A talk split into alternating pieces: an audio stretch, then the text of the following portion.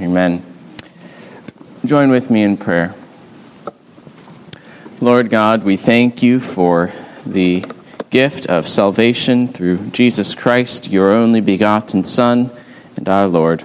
We pray that you would uh, teach and instruct us this day and at this hour as we study your word, that we might rightly use to our growth and grace and to your glory uh, those things which you have appointed for our good. We pray this in Jesus' name. Amen. Amen. Today we come in the Westminster Confession of Faith to the chapter on the Lord's Supper. That would be chapter uh, 29. And if you're following along in the hymnal, that's page 865.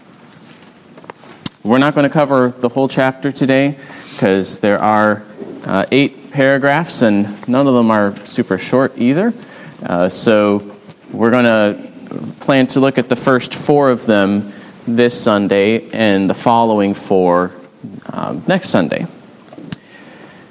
Uh, we had looked at baptism as the first, uh, as first sacrament, as uh, the sacrament of initiation, um, symbolizing our engrafting into Christ.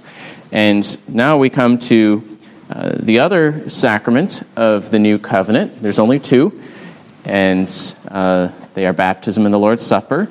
Does anyone remember how we might define a sacrament? You could use the, you know, uh, confessional language or putting in your own words. What what makes a sacrament a sacrament, and say prayer not a sacrament? Holy signs and seals instituted by Jesus Christ signify the covenant of grace. Yes, very good. Uh, holy signs and seals instituted by Christ represent the covenant of grace to represent, seal, and apply uh, Christ and the benefits of the covenant. Yes, yes. So they are sensible, like you can sense them, uh, visible, tangible signs that also symbolize uh, grace, uh, symbolize things that are invisible to us. And so, prayer, for example, is an ordinance appointed by God uh, as a means of grace, but it's not a physical sign of invisible grace.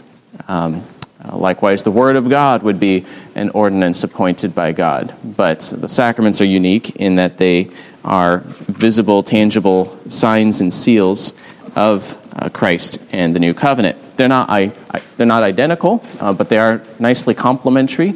Uh, baptism is administered once. When we use it all life long, as we now live as those washed by Christ, embracing this by faith, living as those uh, who have been engrafted into Christ.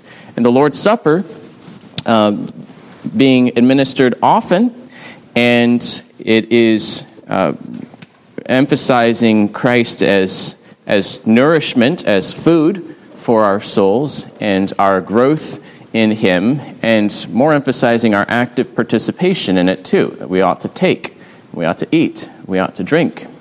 Um, whereas baptism is more passive, that we are washed uh, by Him. And of course, then we respond actively uh, to that, rightly using it all life long. Um, baptism being even to, given even to the infants of believers, uh, the Lord's Supper, those who can rightly use it when it's administered, you know, those who are of age and ability to examine themselves. So let's go ahead and begin on the Lord's Supper with the first article, which speaks of the institution and ends of the Lord's Supper. You know, how did Christ instituted it, institute it, and why did he institute it? Why did he appoint this as a thing for us to observe? Our Lord Jesus, in the night wherein he was betrayed, instituted the sacrament of his body and blood, called the Lord's Supper, to be observed in his church unto the end of the world, for the perpetual remembrance of the sacrifice of himself in his death the sealing all benefits thereof unto true believers, their spiritual nourishment and growth in Him, their further engagement in and to all duties which they owe unto Him, and to be a bond and pledge of their communion with Him and with each other as members of His mystical body. So, like I said, the, these articles in this chapter are not short and brief. There's a lot in here, speaking of um, when Christ appointed this and why. There's, I think, at least five reasons. Yes, five ends, goals, purposes uh, for the Lord's Supper.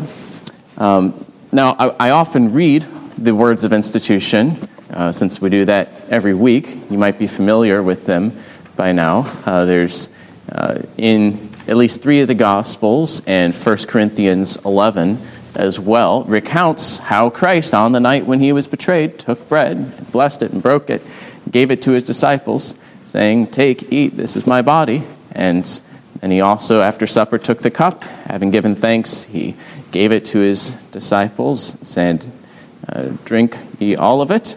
Uh, this is the blood of the new covenant. I'm just going off of memory here, but you know, these are the, the words of institution where Christ uh, instituted it. And we have uh, it recorded uh, with, with some variations, you know, not that they're contradictory, but that you know, he might have said this and this, and the one gospel records one part, and the other gospel writer records another part. Um, and uh, we have that then in the, the various accounts. I also want to call attention to 1 Corinthians 10. So, obviously, 1 Corinthians 11 talks much about the Lord's Supper and the words of institution and correcting the misuse of the Lord's Supper in Corinth. But even in chapter 10, before that, Paul had spoken of the Lord's Supper, and in, in, in contrast to idolatry. Uh, he had, on the one hand, said that the Old Covenant people, they uh, partook of Old Covenant sacraments, signs and seals of Christ, and yet some fell away into idolatry, and so we should be careful we don't do the same thing. Uh, just because you're partaking of the sacraments doesn't mean that you are necessarily uh, in the faith and, and invincible, that you should take heed lest you fall.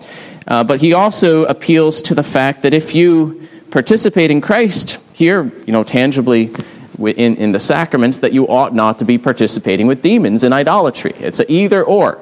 Um, and so let me read 1 Corinthians 10 14 through 22, because in making this argument, he also reveals things about the Lord's Supper. He says, Therefore, my beloved, flee from idolatry. I speak as to sensible people. Judge for yourselves what I say. The cup of blessing that we bless, is it not a participation in the blood of Christ? The bread that we break, is it not a participation in the body of Christ? Because there is one bread, we who are many are one body, for we all partake of the one bread. Consider the people of Israel. Are not those who eat the sacrifices participants in the altar? What do I imply then? That food offered to idols is anything, or that an idol is anything? No, I imply that what pagans sacrifice they offer to demons and not to God. I do not want you to be participants with demons. You cannot drink the cup of the Lord and the cup of demons. You cannot partake of the table of the Lord and the table of demons. Shall we provoke the Lord to jealousy? Are we stronger than he? Uh, so, obviously, you see his, his argument, his appeal to, to faithfulness, to flee from idolatry. But we also find that the, the cup, and it's called a cup of blessing, we bless, just like Jesus did, he blessed it. Uh, that we have the, the bread that we break, just as he broke it. Um, that these things are participation in the blood and body of Christ. That word participation can be referred to as, uh, translated as communion or fellowship or participation, the Greek word koinonia. And he uses other examples of participation, just as those who eat of the sacrifices in the Old Covenant participated in the altar, you know, that, that they participated in those sacrifices and in that worship and had fellowship with God. Um, likewise, the Lord's Supper, we are partaking of the one sacrifice that was once offered. It's not being offered here, we're going to get to that in a minute. But we partake in Christ, that participate in his body and blood and in the benefits of his sacrifice and have fellowship with God. But likewise, the pagans, they sacrif- what they sacrifice, they offer to demons. And I don't want you to have fellowship with demons. Uh, don't partake of those, those sacrifices in a way that would participate in idolatry. Uh, flee from idolatry. Um, so, from the other passages that speak of the words of institution, we find that the Lord Jesus instituted this. Uh, it's called the Lord's Supper. That's one of several things that it can be called. We'll find that actually in chapter 11, where uh, Paul calls this the Lord's Supper in verse 20. Uh, sometimes it's called communion because of 1 Corinthians 10, that it's a communion, a participation in the body and blood of Christ. Sometimes it's called the breaking of bread uh, Luke's favorite term for it is the breaking of bread because they break bread. They all participate of this bread and break it off to distribute it. Uh, sometimes it's called the Eucharist, not so much in Scripture, although the Greek word Eucharisto is in the words of institution. It's the word for giving thanks. Uh, that it, it is not a sacrifice for sins, but it is a sacrifice of thanksgiving. We give thanks for this sacrifice in the sacrament. Um, it's called the table of the Lord in 1 Corinthians 10, the cup of the Lord, the cup of blessing. And why do we do this? Well, first, it's for the perpetual remembrance of the sacrifice of himself in his death. As Luke in 1 Corinthians records, uh, he says, Do this in remembrance of me.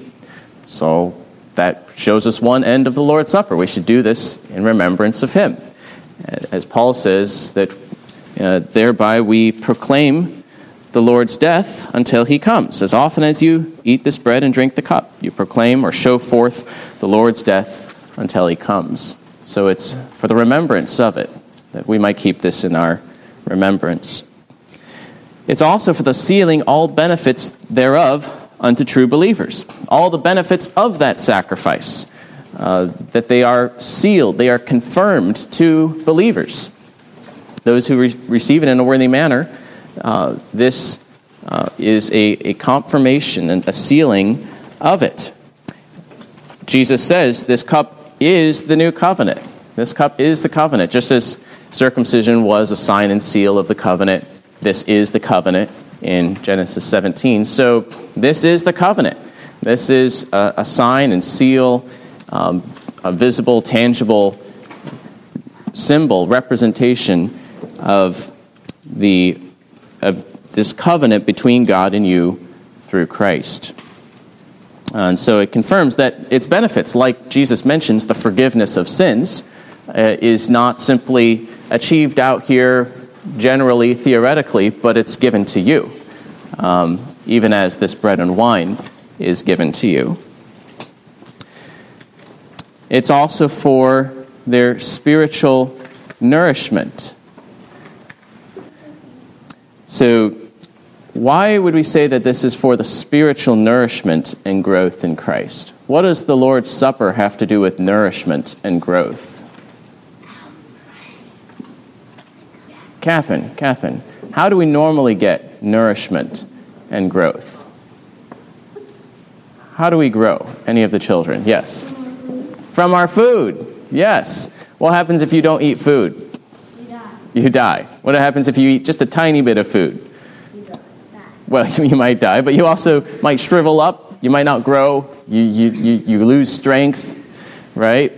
You need food. Well, Jesus says that his blood, his flesh, is true drink, is true food uh, for eternal life. Eternal life, not just our physical life, not the way that normal food is, but that it's uh, that his sacrifice, his uh, flesh and blood, is for our spiritual nourishment and growth in grace, uh, for our sanctification, for us living like branches on the vine and bearing good fruit and love and good works. And so, this supper, it is a supper, is a, uh, a, a spiritual meal, a holy meal by which we feed upon Christ. Uh, to, to spiritually receive Him by faith as food for our souls. It's also for their further engagement in and to all duties which they owe unto him. So when a person partakes of the Lord's Supper, they're also um, being obligated to now live as those who, who bear the name of Christ, or further obligated. They're already obligated if they're a professing believer, if they're baptized. Um, but uh, by partaking of this, you're, you're doubly obligated now Uh, that it is a, a, sign and seal of your responsi- covenant responsibilities, just as it's also a sign of your covenant privileges and blessings. If you have been bought with a price, that's a great privilege to be redeemed by Christ, but it also means that you are not your own, that you now ought to serve the Lord. If you partake of the cup of the Lord, should you partake of the cup of demons? No, those are contrary to each other. You, you ought not to do both. You're now obligated to, to serve the Lord Jesus uh, visibly, tangibly. It's also to be a bond and pledge of their communion with Christ and with each other as members of his mystical body. And there again, we're getting to that uh, term of, of communion, participation. We actually talked about that in the chapter on the communion of the saints, if you remember that, that we have union with Christ and therefore communion with Him in grace as we share in all His benefits, and therefore we also are connected, united to all fellow believers and uh, the, the other members of, of the church, and therefore have fellowship, communion in love with them.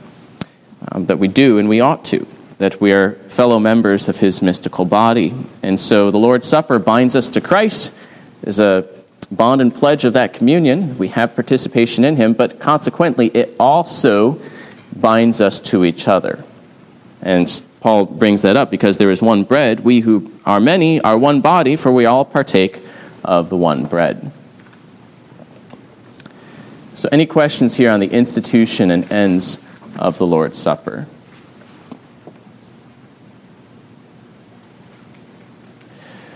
Let's go to section two uh, the relation of this sacrament and Christ's sacrifice.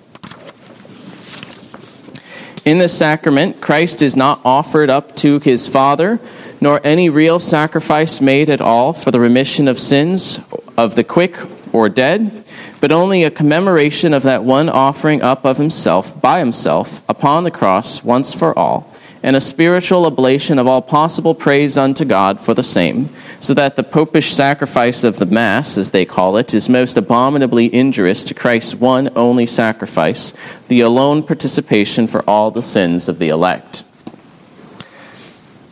So, in this sacrament of the Lord's Supper, and the children here, in this sacrament that we'll have here in a little bit, right? Is any sacrifice made to God? Do we make a sacrifice to God here? No, no. What is the one sacrifice that's sufficient for the forgiveness of sins? When was it offered? When Jesus died on the cross. Now, the Roman Catholic Church had begun to teach that the Lord's Supper was not just a supper, but was also a sacrifice that was offered to God. So that you might have been forgiven in your baptism of all the sins in the past, but you know, maybe you sinned again, and the, the uh, supper would be offered as a sacrifice to God that he might be appeased and forgive you. And in fact, not just for those who are present, but you might even offer it on behalf of the dead, those who are dead and yet uh, still have sins that need to be forgiven in purgatory, and you could offer it for their sake, that they might be forgiven. And so began to use the bread and wine as a sacrifice and not merely as a supper. Now, what is wrong with that idea? What is wrong with that idea? Does it contradict Scripture? It does contradict Scripture. It's not right, it's, right? Yeah. It's a horrible thought. You think for all the ramifications of everything that's implied in Right, right. So, the, what, one thing we already said, right, is that there's one sacrifice that was offered once, that was made once, for all time. And who offers Christ's sacrifice to God? Christ himself. Christ himself, right? And, and the book of Hebrews, the epistle to the Hebrews, makes a big point of all of this that as there were many priests in the Old Testament, so now there is one priest who lives forever. So he doesn't need to be succeeded by another priest, that he makes continual intercession for us, and he offered himself up as a sacrifice once for all, and having completed that, sat down at the Father's right hand, having finished the work of sacrificing.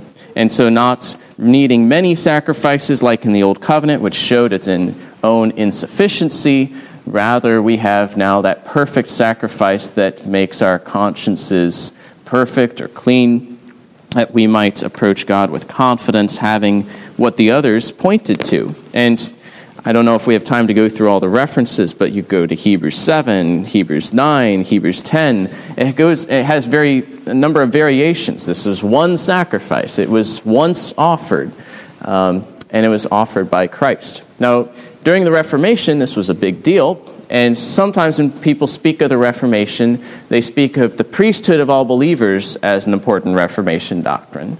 It is true that some of them taught about the priesthood of all believers. But I think the even more important doctrine for them, or the one that they talk about more, is the priesthood of Christ. That the, what the Roman Catholic priests were doing, we should not be doing. It's not like they took the Roman Catholic priest and said, actually, we all should do what the Roman Catholic priest was doing. No, they were saying that he is usurping Christ's role. That Christ is the priest who offered, Christ is the one who intercedes for us. Uh, and so uh, the ministers of the word today uh, carry on some functions of the Old Covenant priesthood, the ministry of the word, but they're not called priests of the New Testament because they don't sacrifice. They don't offer sacrifices to God. Likewise, Hebrews says that without the shedding of blood, there is no remission of sins. And even the Roman Catholics would recognize that there is no shedding of blood in the Lord's Supper. They would say that this is a bloodless offering of a sacrifice as opposed to the bloody one on the cross. Uh, but without the shedding of blood, there is no remission of sins. Yes? Don't they say that the wine turns to Christ's blood. That's true. That's true. Okay. Also, in what sense are we all priests when we talk about the priesthood of all believers? Right. We're all priests in that we all uh, serve God in our calling, that wherever we are called, that we uh, can serve Him, whether whatever our position is, that it, it matters not whether we are in formal ministry or not, but rather how faithfully we serve Him, and in the sense that we have uh, direct access to approach God the Father through the Lord Jesus Christ um, without going through a human intermediary. So I, I was thinking about this myself recently, I think because of our monthly verse from, from the board. Yes, yes. Um, and it seems to me that uh, we participate in the feast of the body and receiving ourselves. Is that fair to say? Sure. Yeah, that we intercede for one another, that we pray, um, which, which would have been common in the Old Covenant as well as, as the New Covenant. And it seems to me we also suffer in a sacrificial way as Christians as we obey Christ and uh, as we profess Him, we suffer for Him. Um, so is there a sense that that's participating in the priesthood? I, I don't think I would link them, you know, but because it's not like a sacrifice that we're offering for sins or something like that. Um, but that is true, even if it's not linked up with, with priesthood necessarily, um, that we, we do suffer for Christ. Um, but I don't think I would link it up with, with us being priests necessarily. Um, it, it, should also mention that the people of God being a nation of priests is an old covenant thing as well as a new covenant thing.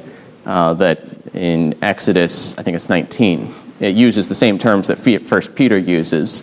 And in fact, one point there is that the church is described in the same ways that Israel was in the old covenant. That even though we're many of us Gentiles, that we have the same identity now as the holy nation, a, a holy race, uh, the, the, people of God, uh, a nation of priests, a royal nation.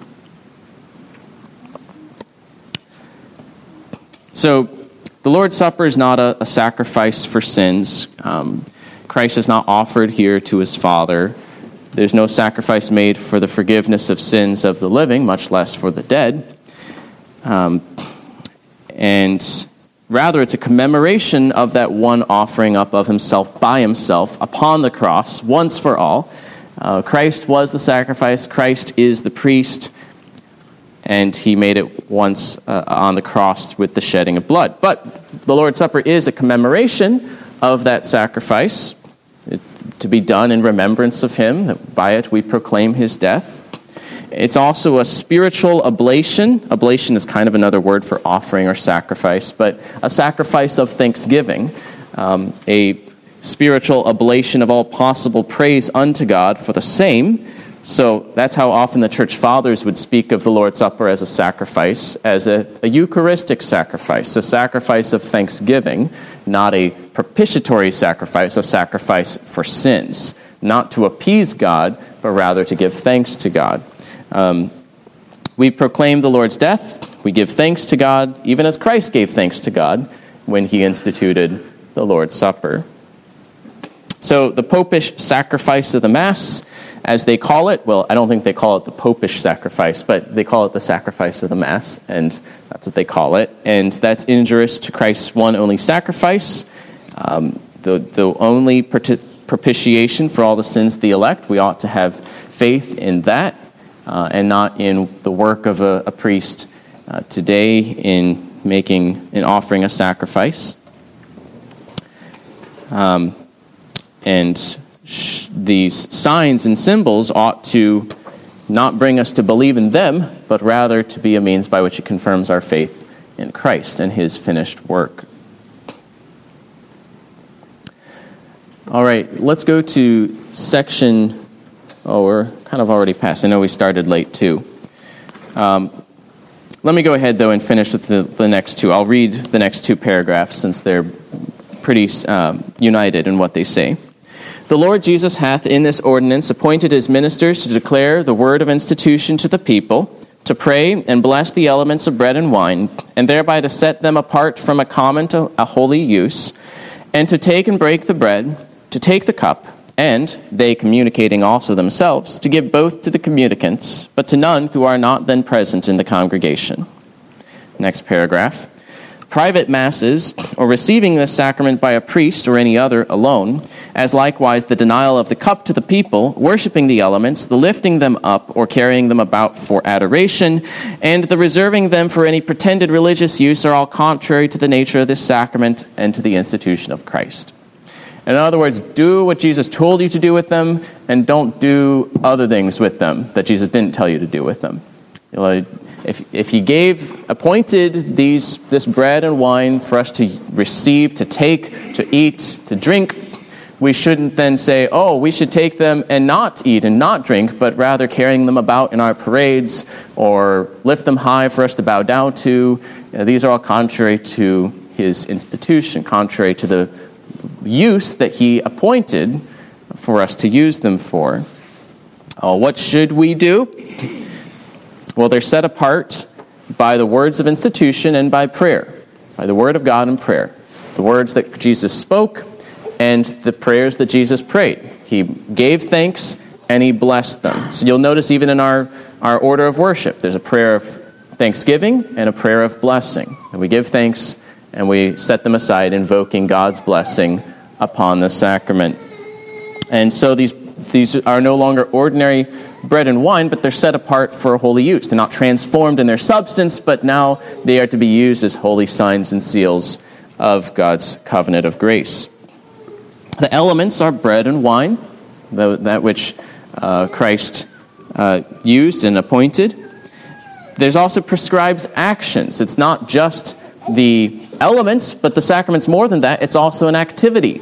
And so we minister takes and breaks the bread takes the cup and then gives both to the communicants. And as the larger catechism expands on this, they take, they eat, they drink.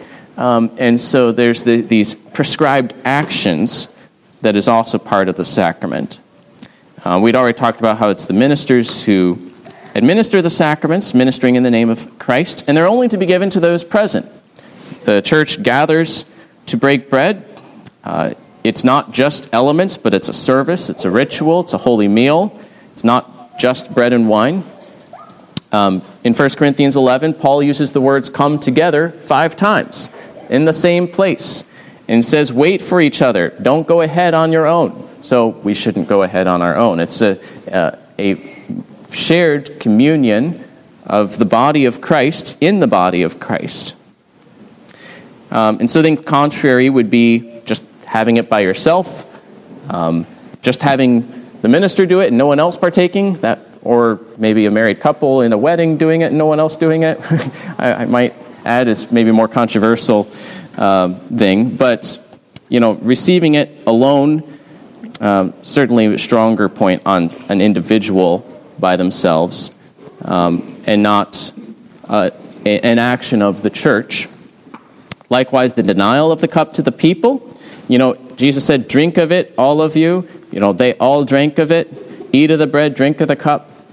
Uh, the Roman Catholic Church denied the cup for a long time. In fact, the Hussites put as their flag when they were being coerced by the Holy Roman Empire uh, to conform to the Roman Catholic Church, their flag was a cup, a, a, a, cup on the flag. That was their symbol. Like, we want the cup.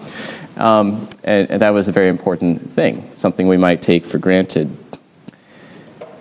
And also the, the lifting them up for adoration. Now, we might lift them up so you can see them, because something you should do in the sacrament is to observe the actions, see them broken, for example. That's why I lift them up to break but not to lift them up for you to worship, not to be lifted up and paraded around and everyone bow and genuflect, you know, as they go by. That's not what Jesus told us to do uh, with the Lord's Supper. So we might review some of this as we come back to it next time, but we'll f- complete the chapter uh, in our next lesson on the Lord's Supper. Let's go ahead and pray. Dear Father, we thank you for making provision for us, not only by your word, but also giving us these tangible signs and seals of your gospel, of the covenant of grace, of Jesus Christ and all his benefits. We pray that you would uh, grant us greater uh, communion in him, uh, strengthened faith, and greater fruitfulness in, in living and abiding in Him, that we might all do so, uh, that our, our faith would be not only professed, but also active and living and bearing fruit. We pray that you would bless this ordinance, this sacrament, for the good of your church and for your glory. We pray this in Jesus' name. Amen.